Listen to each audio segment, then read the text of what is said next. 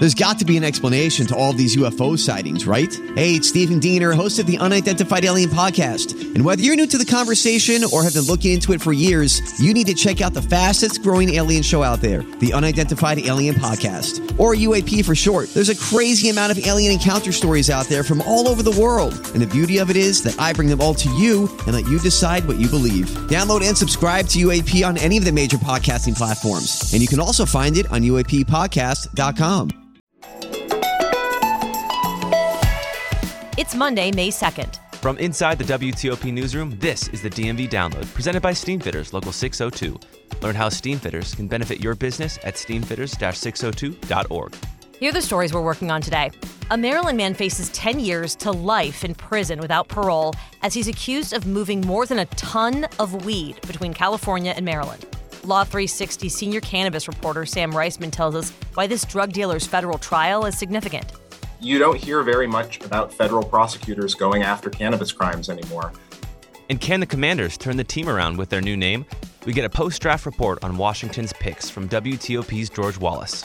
I'm going thumbs up. It was a different strategy. Thanks for joining us. I'm Megan Cloherty. And I'm Luke Garrett. The federal trial begins today for a Maryland man who was indicted on allegations he sold marijuana and trafficked it from California back to Maryland over a two year span. Jonathan Wall, who has been in a Maryland Supermax prison in Baltimore since July 2020, is alleged to have moved 1,000 kilograms between two states where the laws about weed differ. Sam Reisman with Law 360 joins us now on Zoom to explain why this trial of an accused drug dealer is getting so much national attention. You know, it really comes down to the law itself. Um, Sam, just to get some background on this, tell us about this case. Who is Jonathan Wall? Sure. Jonathan Wall is a 27 year old man from Maryland who was indicted in 2019 of conspiracy to possess with intent to distribute marijuana. Specifically, he is alleged to have shipped thousands of pounds of marijuana from California to Maryland. And Sam, we're not talking about a small amount of marijuana here. How much? Is No, this is a- allegedly thousands of pounds of marijuana, and I think that's important to keep in mind. That even as, as we're talking about, you know, marijuana being legalized in so many states, this sort of activity is still illegal even at the state level these bulk shipments and shipping marijuana sort of outside of the state regulated uh, regime. So that you know that, that i think that's something and there's a lot of attention on this case not only because of you know this allegation of shipping thousands of pounds of marijuana but also because the sentences you know potential sentence of 10 years to life without the possibility of parole. Yeah. i mean that's that's high. So why is this case so significant I think it's significant because you don't hear very much about federal prosecutors going after cannabis crimes anymore. Mm-hmm. Uh, and that's not because cannabis is legal at the federal level. It's not, obviously. But historically, most enforcement of cannabis laws has happened at the state level. But since states began legalizing it for recreational use in 2012, the Department of Justice has basically maintained a hands off posture. They have basically said, as long as companies and people are compliant with their state cannabis laws and they aren't breaking other laws like you know, money laundering or selling to kids, the DOJ will not use its resources to go after them. So the fact that uh, you know a man is on trial for you know potentially a decade or more for shipping marijuana is is significant. I think this case is a bit of an outlier, and honestly, it's a bit of a throwback to have a trial for federal cannabis crimes in the year 2022.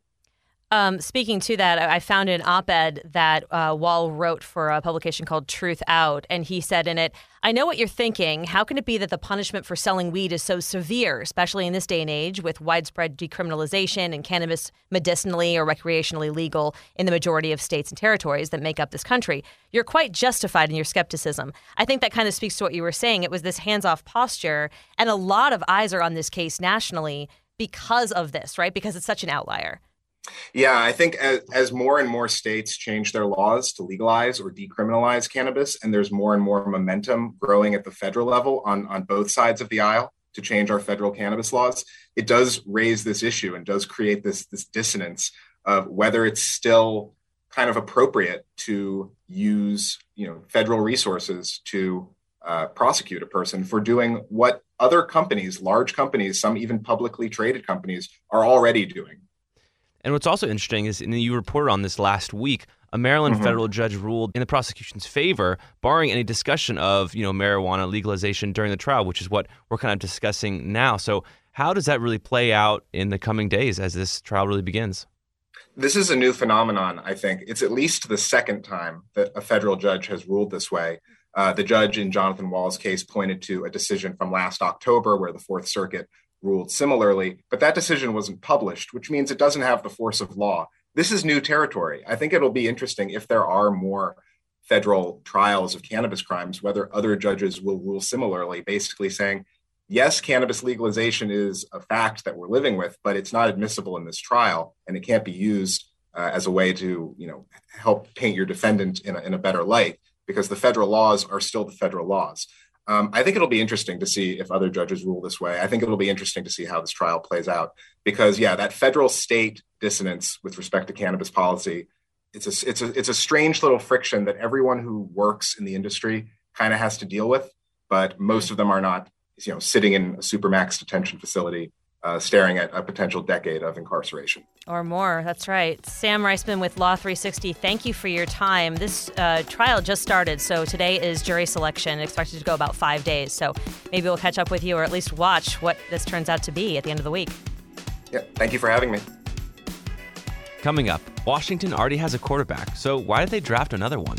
We'll hear what guided Commanders coach Ron Rivera if you want to save money and grow profits on your next commercial, heating, cooling, HVAC, or refrigeration project, go with the men and women of Steamfitters Local 602.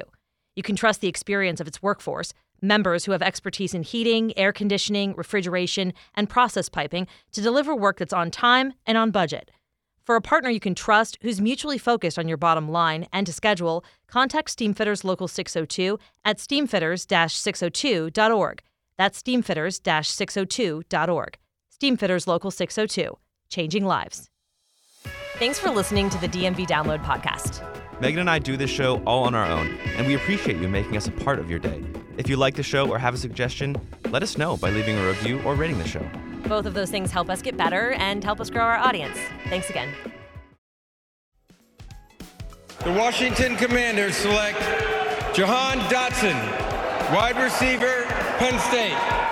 And that's Commissioner Roger Goodell there, announcing the first ever draft pick with the new Commander moniker. And with selections now over, it's time to take a look at where the burgundy and gold stand. And we've got WTOP sports director George Wallace here to tell us where things lie with post draft commanders. George, okay, just to start this off, thumbs up or thumbs down on this draft pick for the commanders? Uh, I think I'm going thumbs up. It was a different strategy nice. this year for Washington. How and so? Look, How and so? Well, it's they drafted for need and to win right now because usually you draft guys and you develop them two, three, four years down the road. But Ron Rivera knows he has to win now. This is year three. So mm. he drafted some of the guys for positions of need and guys that are supposedly ready to step in and play right now. So you're going to see a lot of these guys on the field immediately. They didn't spend a lot of money in free agency because they spent all the money on Carson Wentz. So they had to go get guys mm. that are ready to play. And we'll see. I mean, look, you can't judge it. You can't grade a draft until two or three years down the road. That's right. just you know people think they can grade it. Oh, I give these guys. Hey, you have no idea. Right. Nobody has any idea. And so, what holes were really filled? Uh, well, wide receiver first, drafting Dotson first. You get a running back in Robinson because they lost Peyton Barber. And then Phidarian Mathis for um, defensive line because Matt Ioannidis is gone mm. and they're not going to extend Daron Payne. So they draft him to kind of play immediately. Those guys are going to all play right away. And then for me, the most intriguing pick was the quarterback, Sam Howell of North Carolina. Mm-hmm. It's a no threat right now to Carson Wentz because he's just a he's a, he's a third string right now. Sit back, develop, and learn. I mean, look, they had this guy Howell last year uh, talked about potentially being a top five pick in the draft oh, this wow. year. So they said once it fell, once he fell to them, they had to jump on it. That's kind of disappointing for him, though. I mean, definitely. You thought you're going to be like this all star pick, and right. then you go to a team and you're not even starting. No.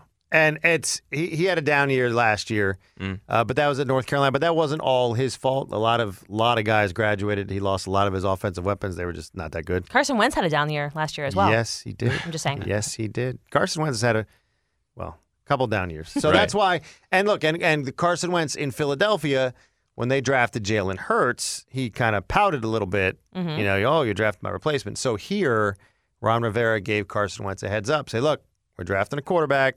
You're still our guy. Mm. It's a developmental guy. Let's not freak out. Right. And so Carson Wentz really determined who Ron Rivera picked this draft, would you say?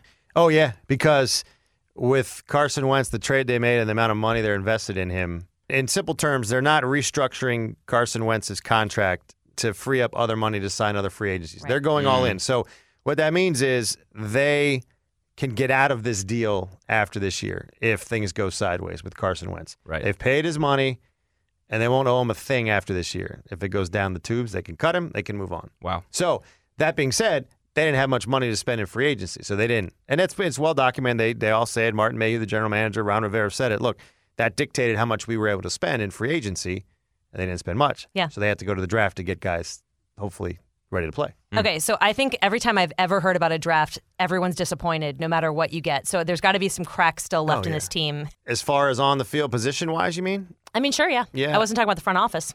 Well, that's a whole nother story. Uh, we don't have time for that. Um, well, the front office is okay. It's just above the front office is where the problems are. Um, I've heard that or, too. or the highest of the front office. Uh, the football side's okay right now.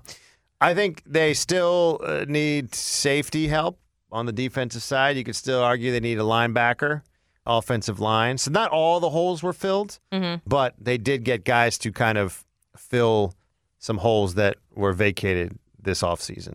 And the one thing I will say about this draft, it's not from what everything I've heard, like the Dwayne Haskins thing a couple years ago. The owner wanted Dwayne Haskins, the football people did not. Here, you had the football people and Ron Rivera, Martin Mayhew.